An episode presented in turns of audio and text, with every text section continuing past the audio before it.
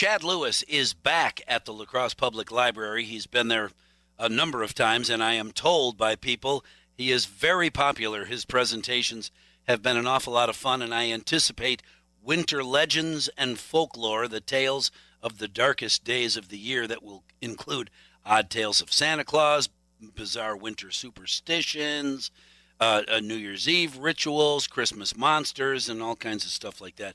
It'll be a blast, and you don't even have to leave your house because the presentation is virtual. Chad Lewis, good morning. Merry Christmas. You ready for Thursday night's presentation? Happy December to you. Yeah, yeah, absolutely. Sounds like it's going to be a fun, a fun evening uh, from the library or at the library, so to speak, on Thursday night. What do you have planned? Well, most people think Halloween season is the weirdest time of the year, but when they see this program filled with stories of werewolves, witches, rituals, customs, and folklore, they're going to find that the holiday season is by far the strangest that we ever have had. And what kind of weird holiday things go on besides the three ghosts visiting Scrooge. I think everybody's familiar with that, but you've got stories of Christmas monsters and little people and all kinds of weird stuff. Weather predictions. What's going to happen? Well, yes, this is going to be a program about some of the weirdest folklore, most bizarre legends around the holiday season from the idea that on Christmas Eve you have to open your window at midnight to allow the spirit of Christmas into your house. Otherwise, you won't have good fortune. You won't have good crops the next year. All the way up to Krampus, Santa's right hand man, that when Santa comes to reward children with gifts, in the old countries, Krampus, which looked like some sort of demon out of a horror movie, he would come to punish the naughty kids with a switch, a stick that he would whip them with. Ooh. And Krampus is making a comeback here in the U.S. Uh, we have festivals every winter for him, and it's really become part of pop culture. Wow. Krampus punishing the naughty kids. Something to keep in mind, naughty kids. What about stories of little people? I thought that was uh, also a different holiday. Exactly. Where it was the winter time, especially around the winter solstice, which this year is on December 21st, when you would be expected to leave out an offering for the little people, you know, the fairies, the trolls, the goblins, the sprites, uh, whether it was some cream, some baked goods, maybe some spirits, and they would gather around your house and they would help clean, they would take care of your farm, and if you gave them offerings, your crops would do well, your livestock would produce, but if you didn't, all of a sudden you'd start to feel clumsy, tripping over things, which was them tripping you, or all of a sudden your farm wouldn't work as well as it was supposed to. You wouldn't have uh, great prosperity in the new year just because you did not leave out offerings during the winter season for the little people that would come to your house to avoid some of the harsh winter weather. So it's not about leprechauns, it's about Christmas fairies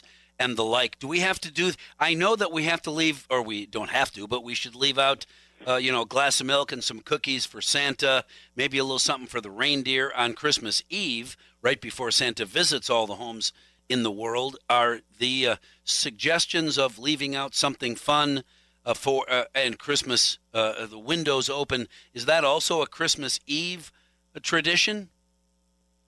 It is uh, letting the spirit of Christmas, even if you don't practice the holiday or celebrate it, you can crack your window open at midnight to allow the spirit of the winter season in.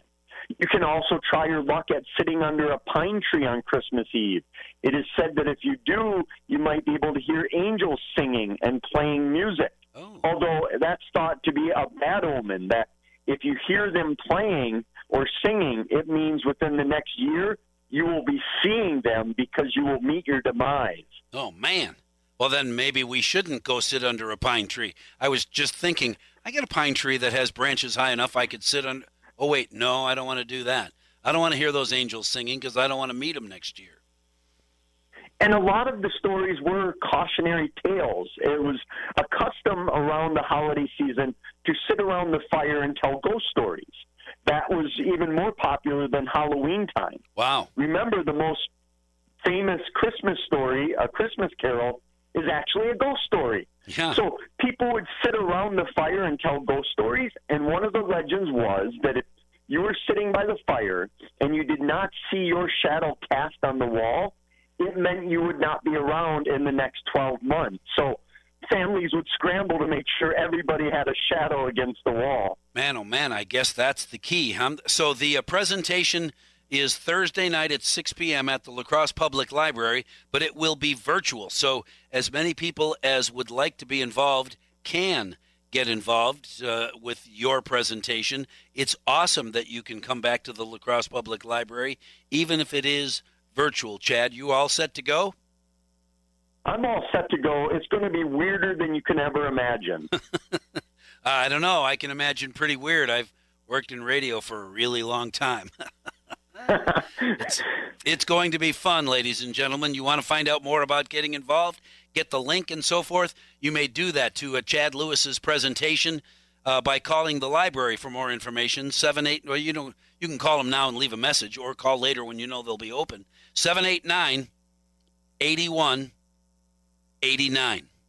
Seven eight nine eight one eight nine and uh, and join the La Crosse Public Library's virtual presentation at 6 Winter Legends and Folklore Tales of the Darkest Days of the Year.